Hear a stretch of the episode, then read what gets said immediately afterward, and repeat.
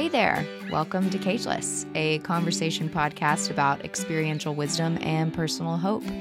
I'm Jenni Johnson. I'm a writer, and I'm asking experts, thought leaders, and my friends to share their knowledge and tools on how they found freedom. Welcome to season one.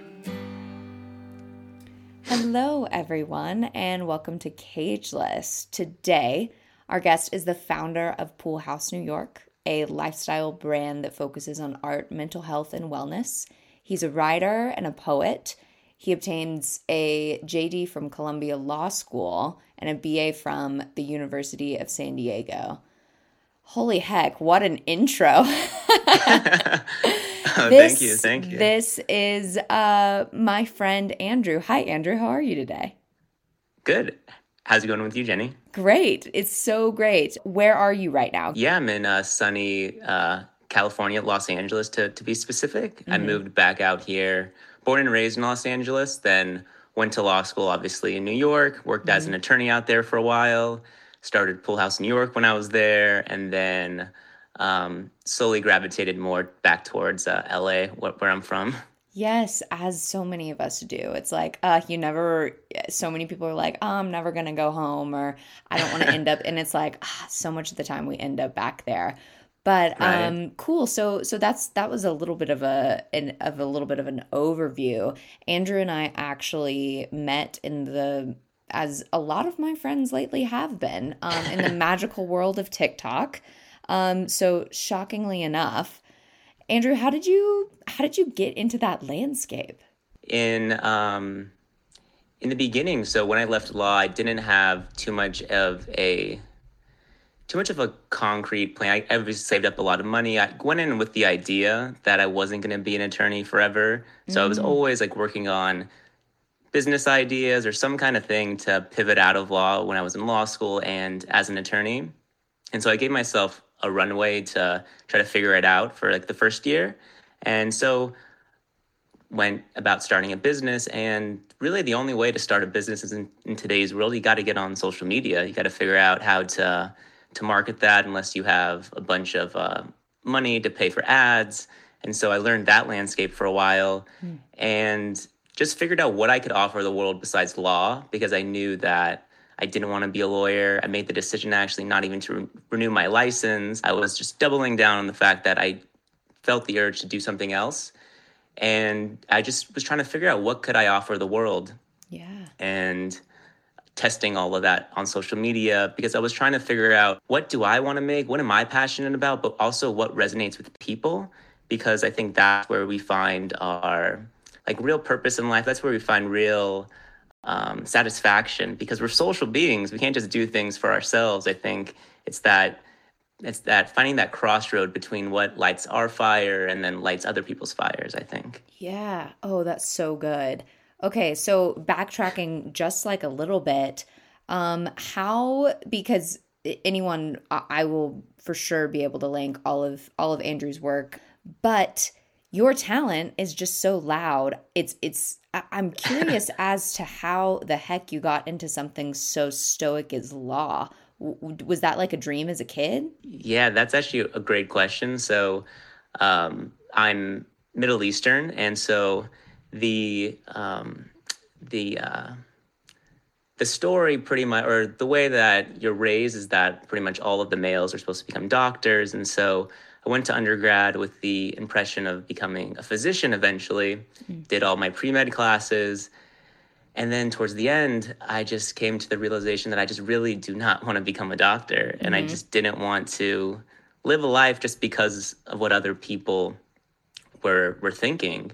And so I was actually the very first male in my family not to become a doctor. Um, no way. And yeah, it was a big decision. I have to give my parents a lot of credit too because they were also the only parents in our entire family who was willing to let one of their kids not do that. So mm-hmm. I have to give them a lot of credit for that. Yeah. Um, and then I gave myself a year before I went to law school just to again to figure out what I what I wanted to do. I worked at some technology companies in San Diego and LA, and then I always I always thought like becoming a lawyer sounded like an interesting profession and but growing up, everyone told me, "Oh, you know, lawyers. There, there's so many of them. You can't really become a successful lawyer." Uh, that that's that was the story in my family actually, and I just said, "I'm gonna give it a shot. I'm gonna try to get into the best law school I can get into, mm-hmm. and see see what I can do with it because I think it's interesting. I actually think the practice of law is very fascinating. Um, it's very analytical. It's logical. It's very philosophical in a way too, and I, I fell in love with with law in school, but then as I started working as an attorney, I realized it's not as theoretical. It's not as it's not as intellectually stimulating the practice of it. Mm. A lot of this stuff is kind of set in stone. There could have been a life where I would have been an attorney, but uh, as you can probably tell, a lot of things in my life, I felt a lot of pressure to be a certain person, right? Mm. Um, whether it was to become a doctor, whether it was to um, impress people by going to a certain law school. And then when I was in law school, I felt like, oh, I had to work at the best law firm. Because when you're at Columbia, it's kind of like high school in a way because everybody is so focused on your law firm ranking. And then you're all wearing sweaters based on oh yeah i'm at this law firm blah blah blah. And you have like these little backpacks. And it's very clicky in that respect. So in the beginning i was really swayed to go to the best law firm I could get into um, without taking into account what practice group I was getting into. Yeah. And got into a practice group that I just wasn't interested in. My law firm was amazing, though, I have to say.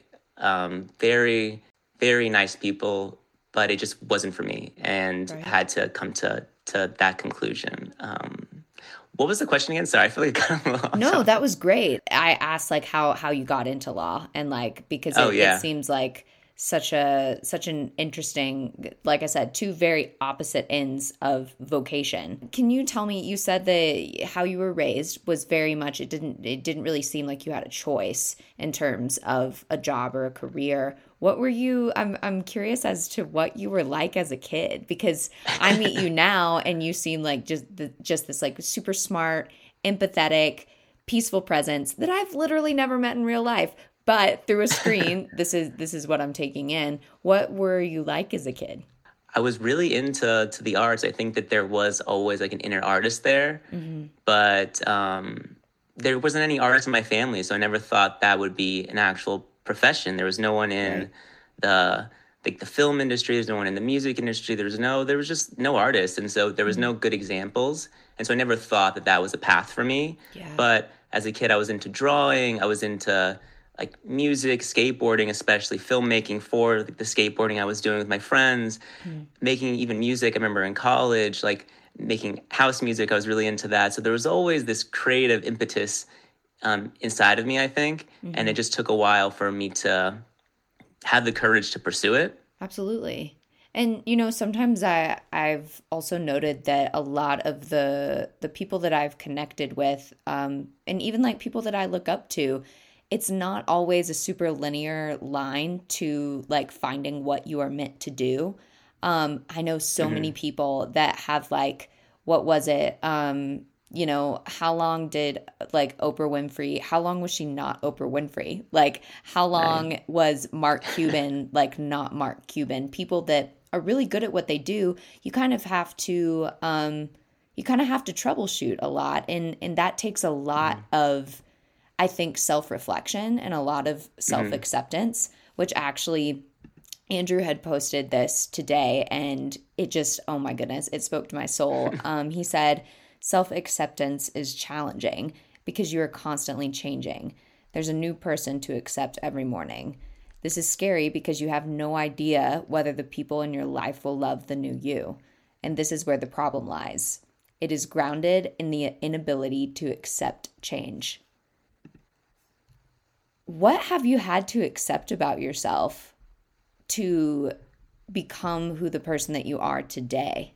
When when when I was writing that, especially, because um, I feel like I've changed so much over the years, especially with like relationships and putting on this certain facade that okay, I'm this person, this corporate, this corporate person who's like into, who's on Wall Street, who's into finance and making a bunch of money and impressing a bunch of people and then real and going out at night and and trying to press people or meet people that way mm. and just realizing that maybe I'm not that person. Maybe I like to go to bed early and wake up and read in the morning, you know? Right.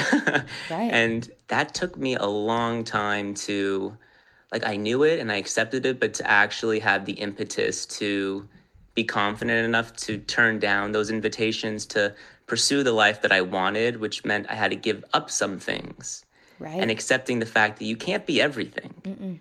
And there's nothing wrong with that. And by saying no to some things, you're giving value to the things that you do do. That's mm-hmm. why they're important. yeah. It's like nothing would matter if you could do everything. That's so, so true. And especially, you know, this can happen at any age, but especially in, in your 20s, I have noted that this treadmill of success and like wanting to be really, really good at something and then like wearing that something as an identity. And it's just, I, I, I don't know about you, but it really hasn't served me as a person. I, I personally studied a couple of different things. I've worked in a couple of different um, vocations, and I'm just 26. And it's like, there's there I used to really really really wear that as like a as like a failure complex. Um, but I was having a conversation with my dad over Christmas break about how how like failure can only exist if you have an idea of success. So you you kind of have to figure out what success is to you. And I, I think that if you know okay covid's already brought up what we're like 12 minutes in.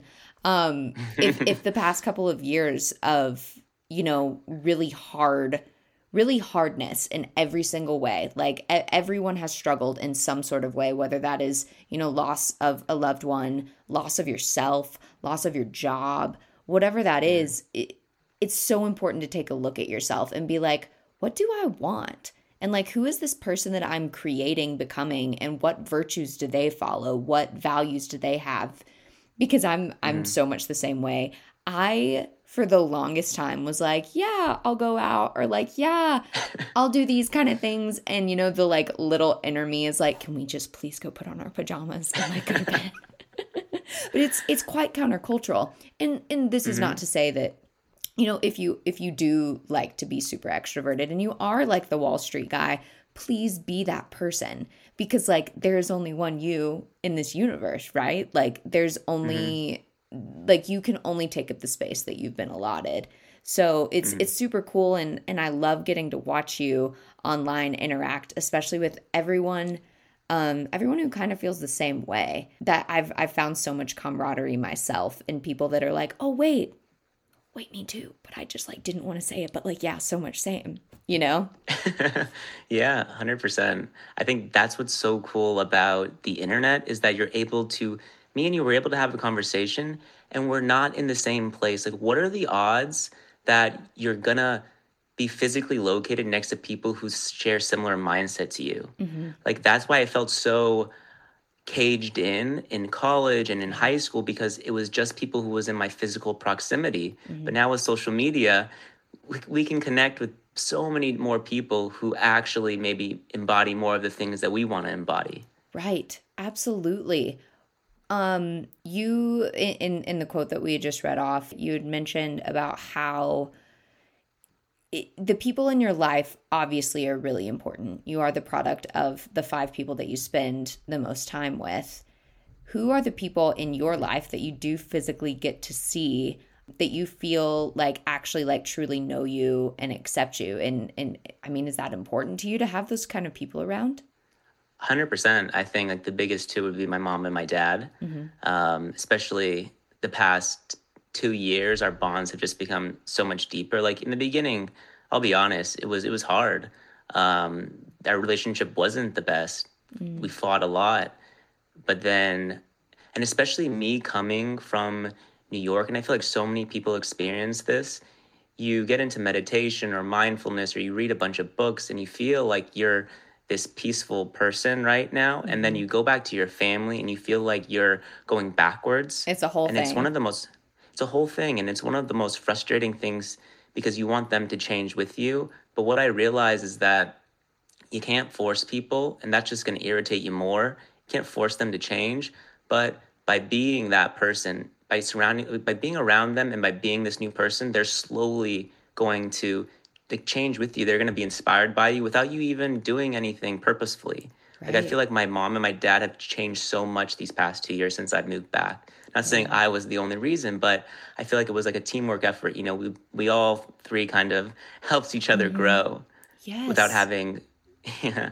Yes. Oh, and and heavy is the head. You know what I mean? Like I'm not sure how um versed you are in like generational trauma or, you know, generational generate anything that is like generational in terms of things that aren't good for you.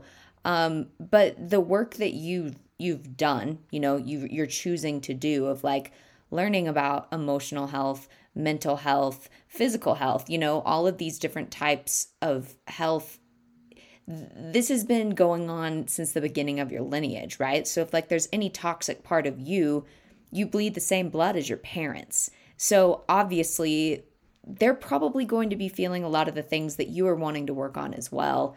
Um, I've you know kind of found the same same way that um, leading by example is just it's just first of all it's easier because you don't have to like sit on a or like stand on a soapbox and be like these are the things that I've learned and like you need to learn these things too because they want freedom just as much as you do but like you ha- you're the one that's like kind of leading the way which is an interesting thing because like what has your relationship so you're saying that your relationship has gotten better with your parents um h- how has that kind of shifted from like the parent to the friend? Has that has that been really difficult? It's been really natural to be honest. It's kind of just happened without even like trying. It's just in the be- i mean it's hard too because your parents are always going to think of you as the as their kid mm. but once you just once they i mean eventually they're going to realize as long as you mature yourself as long as you're putting in the work to to become a more mature person it's hard not to see that from the parents end i think yeah and then it slowly becomes that friendship just naturally Right. Absolutely. So we're t- we're talking about practices and and influence. Andrew, what are a couple of the things that if you if you could give me a couple of the things that have really helped you in this growth journey of yours? Um, if they're books, if they're podcasts, if they're practices, what what's kind of your um, you know, what was the launching pad? Yeah, the very first launching pad probably would have been meditation when when I was a lawyer, and for the longest time I put it off because I thought it was going to take my edge off. Like I didn't need meditation. Mm-hmm. Um, lawyers don't need it, you know. Mm-hmm. But then I—I don't even know who was the person that convinced me, but I just heard this one story of this investment banker who was going through this very like lonely kind of like lost time in his life where he just didn't have any motivation to do the work he was doing and he mm. just felt like he was washing through life and I'm like that's how I feel and he said that meditation really helped him. So I thought okay what is uh I don't What's have anything this? to lose so I might as well try it. And then practiced um went on YouTube listened to some podcast got recommended some teachers and found a couple that a couple of them where their voices resonated with me and i think it's important. There isn't one if i tell you who i like it's not necessarily the best one for you. And i think it's important to find someone whose voice and tonality and cadence resonates with you That's so good. yeah, and I, I, fa- I found a couple of those voices, and they, they helped me in the beginning, and I kind of, um, I think it's really important in the sense that you don't constantly need new books, you don't need a new meditation. For me personally, I read some of the same books constantly. I read, listen to some of the same podcasts over and over again, and I find myself learning so much each time. Couple voices, I guess, that that have really helped me. Um, David Whyte probably had one of the most like profound impacts on me. He's this Irish poet uh, and um, philosopher, and his voice it, it was always just so um, so magical and so inspiring. And I feel like like my um, my voice is kind of like a medley of him and Neil Gaiman. Those are probably the two voices that resonate the most with me. Good ones. There's something about it. Yeah, there's something about both of them, and I'm inspired by the way they talk. And in the beginning, when you try to find your voice, you know, so often um, you're like, oh, what I what, what do I want to say? And I think a lot of the time you only find your voice after sounding like other people. So like I read David Whyte's books and Neil Gaiman's books mm-hmm. over and over again and tried to figure out how did they write things? How are they talking? Like what was the cadence? When when did they stop talking? Um, mm-hmm. when did they repeat things? And eventually I just I don't read their work too much anymore. I feel like it's just kind of a part of me now. Yeah. And I think yeah. when you come into your own, you stop relying on those voices and you just there it comes from a different place. Right. Right, which I I know that I can speak on behalf of a lot of people that you are that you are a a, a great voice on so many people's Thank screens and, and bookshelves that it, it's really really important to as you said find people find thought leaders, find authors, find people that they can definitely challenge you but also don't lead you in in the way that you um that like goes against the grain of your soul right like mm-hmm.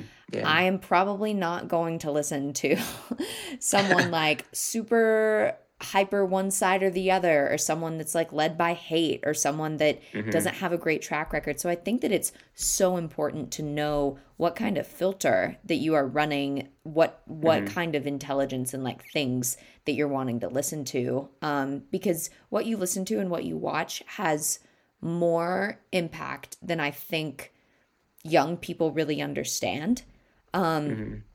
because if you just start to take note of like how did I feel after I watched that? Or like, how did I feel even after I read that? Or after I hung out with this specific person? Um, and mm-hmm. having that like emotional and like mental uh capability to be like this is this is kind of going against me or like this is this is mm-hmm. making me feel better um your audience is quite catered towards uh i would i love to call them zillennials so like between gen z and like millennial so, like 20s, 30s, we're all just trying to figure it out here. Um, mm-hmm. Why is it important to you that we are figuring at figuring it out in in terms of like hope? Because your message is so catered towards like light versus dark. Why is that mm-hmm. important to you? I think, um, especially lately with this generation, I see a lot of um, people going into like especially like philosophy but like especially like nihilism thinking like oh nothing really matters mm-hmm. and um i think it's so important to to have hope and some kind of purpose behind the things you do because it allows you to persevere like if you think mm-hmm. that this is going to make you stronger then it will make you stronger like if you think that there's like a like a lesson to be learned from this that you're going to grow from it then that will happen yeah. and unless you have that hope i don't think um you're not as capable as getting to to like leaving this world better than you found it. And I think it's so important that we try to do that. I feel like everyone wants that goal, obviously. Mm-hmm. And it's like, what's the best way to get there? Should yeah. we think that nothing matters, or maybe maybe the other way, which I kind of lean right. more towards. Absolutely, and, and yeah, no, I think well, I think that it's it's really cool to have a have a voice you know into the abyss that's like not agnostic. Because it, it's mm-hmm. so i'm i don't know about you but i'm like tired of of like cool culture. Like i don't want to be yeah. cool. Like i want to be myself.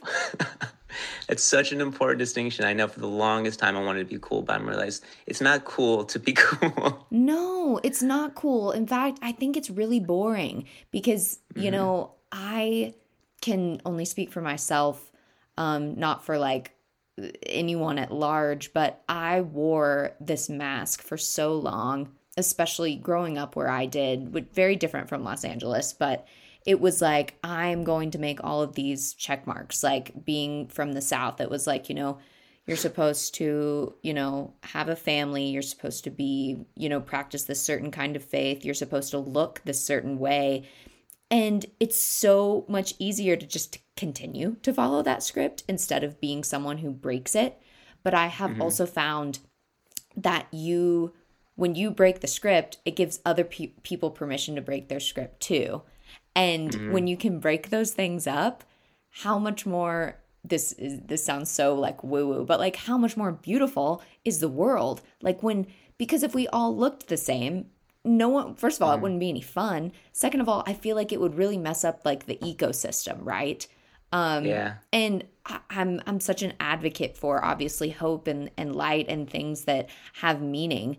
Um, is there anything that you have noted like in our generation other than this this like very like nihilistic agnostic note um that you that you like just really don't agree with like do you have any like deep disagreements because i know i see so much stuff on tiktok that i'm Yeah. like why did So you say much. that?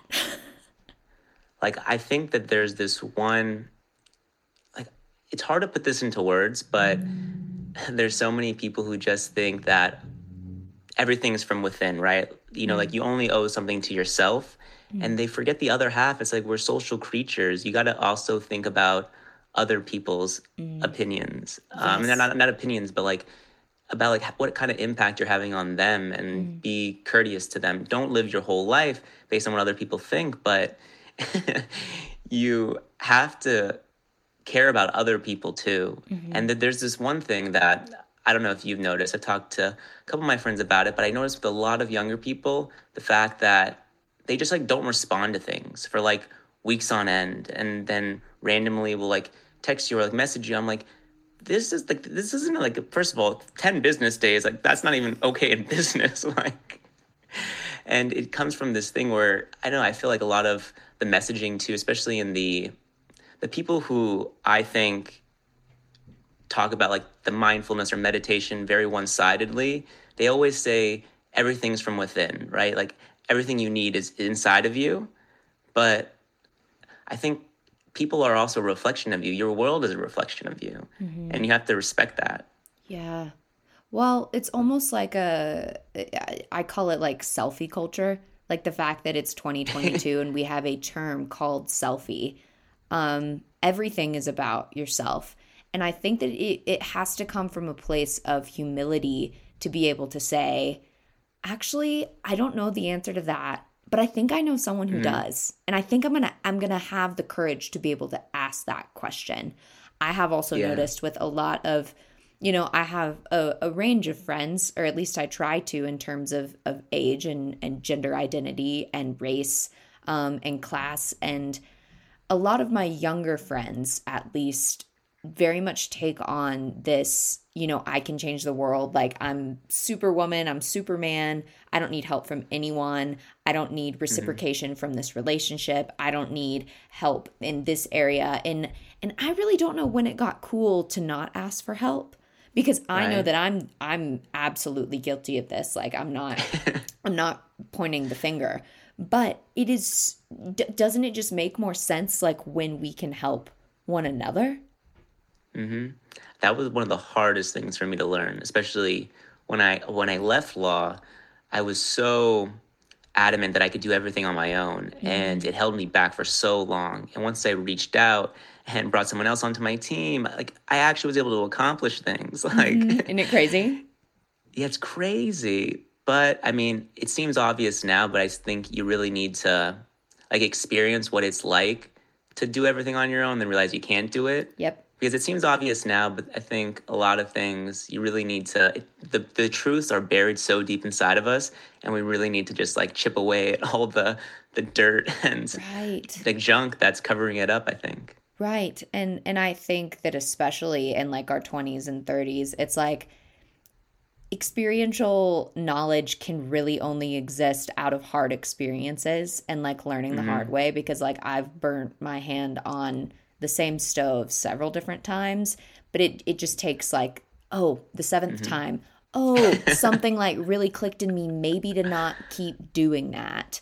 Um, Yeah. which is as you had mentioned um working uh, you know as an attorney and, and being able to be like maybe i need some help you built pool house which anyone who's listening to this um, has probably looked into or seen uh, if i had to guess. If not i'm i'm giving you like your entire afternoon. Like you're gonna go scroll through his entire his entire instagram and tiktok. What what gave you the um I, I get yeah what gave you the like launching pad to start pool house and did you do it alone? The yeah i mean in the beginning so in the very beginning, I got the Instagram handle when I was in law school, and it was always the idea to create this this place where creatives in like New York City could come together and meet each other and hang out without having to go to a club. That was always like the original concept. Mm-hmm. But then I had a, a, partner with that and we just had different ideas and so it dissipated and I still have the handle and it really resonated resonated with me the name mm-hmm. because I was into meditation and this concept of yin and yang and and for me the name was always kind of this way to blend California, and New York without actually saying California and New York. Mm-hmm. and it's always been a running theme, um, yin and yang, with everything I write about. You can't have like the good days without the bad days. Mm-hmm. You can't mm-hmm. have love without the inevitable heart heartbreak. And and for a long time, yeah, I, I tried to do it on my own because of the first experience of it not coming together. But you can't hold yourself back just because of something that didn't work out in the past, right? You can't just you can't write that off completely as something that's not for you just from one or two or even three experiences. That's right. Yeah, you have to be open to the fact that people can change and that you changed and maybe it could be a better time. And being open to second chances, I think, is right. really important. Yes. Yes. Oh my gosh, can we cancel cancel culture? That is what I would love to do. It's like, when did we get uh-huh. to the uh-huh. point where like forgiveness is just un- non existent? You know, like mm-hmm. giving people chances. And, and I do think we, we can take this with a grain of salt. I do believe that abuse can be perpetualized because of chances. But in, mm-hmm. in, in terms that aren't as um, fierce, it's really okay, um, I think, first of all, to practice second chances with yourself and and and mm-hmm. when you get that sense of self and that sense of acceptance then you can start to kind mm-hmm. of reciprocate reciprocate that with other people um i love that that you decided to make you know this about like new york and la like yin and yang what do you feel like has been the most difficult um subject to learn you know the hot and the mm-hmm. cold mm-hmm. from there's a lot of things. The first one, probably, that's coming to mind, and this is something that I've been working on lately. I, I signed up for an acting class because I felt like it would kind of help me become. Mm-hmm. And one of the things I've been working on the most is my tendency to people please. Because mm. growing up, I always was under the notion that I needed everybody to like me. Yeah. yep. Because you never wanted to upset anyone in the business world, and especially attorneys. My goodness. Yeah. That is the one where no one will ever say anything bad about anybody. mm. And been really trying to unlearn that while at the same time being considerate of people and not yeah. being um, not being callous. yeah. Well, yeah, it's really difficult to to find like softness and hardness and and you know like being able to look into yourself but then also look into other people or mm-hmm. like you had also mentioned like love and heartbreak which i would i i really thought oh, that, that you were going to say love and hate but i love that you drew the conclusion of love and heartbreak because mm-hmm. i i kind of don't think that that love and hate have to exist in conjunction to one another because mm-hmm. heartbreak itself feels like hate. It feels terrible for anyone who hasn't yeah. had their heart broken. Buckle up, Buttercup. It's going to happen eventually. Yeah. But what has been the most difficult lesson that you've learned in terms of love and heartbreak? I mean, just realizing that there is no worthwhile life without heartbreak. Mm. You know, um, like whether the phrase is it's better to have loved than to, to have never loved at all. But I think what heartbreak is, it's just the fact that you love something so much and you having to let it go. And so it's coming from like the best place. Like this most painful place is also coming from the best place. Mm. And you have to let go of, of everything. Like everything we do is finite. Like every time we hang out with someone, spend time with a loved one, that's one less time we're going to hang out with that person.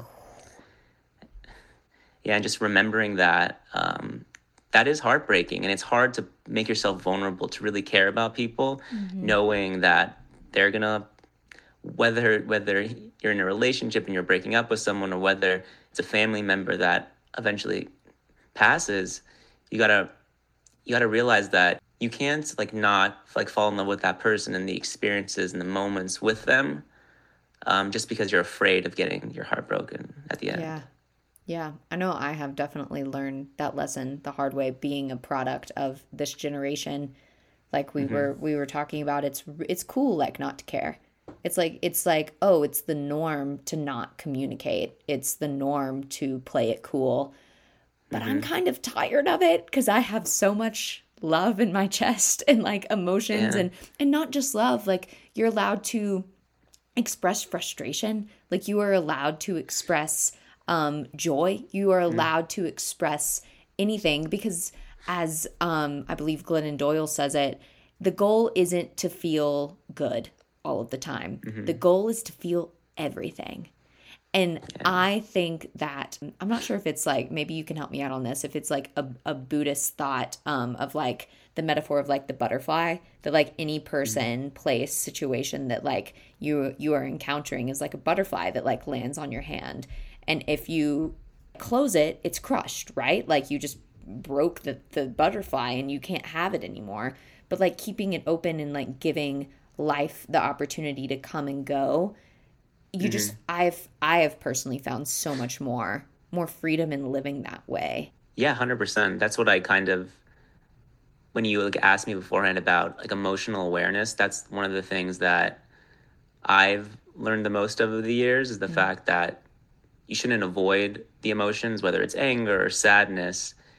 You should let yourself experience it and then move forward. I, th- I think another important thing is just to realize that because it, it's a hard balance because some people they'll they'll get lost in it and they'll become consumed in the, the suffering the pain and you mm-hmm. got to realize okay i don't want to not feel it i'm going to allow myself to feel it but i also need to have the impetus to move forward and act yeah. because i think a lot of the times action is the first step to, to, to feeling better. Yeah.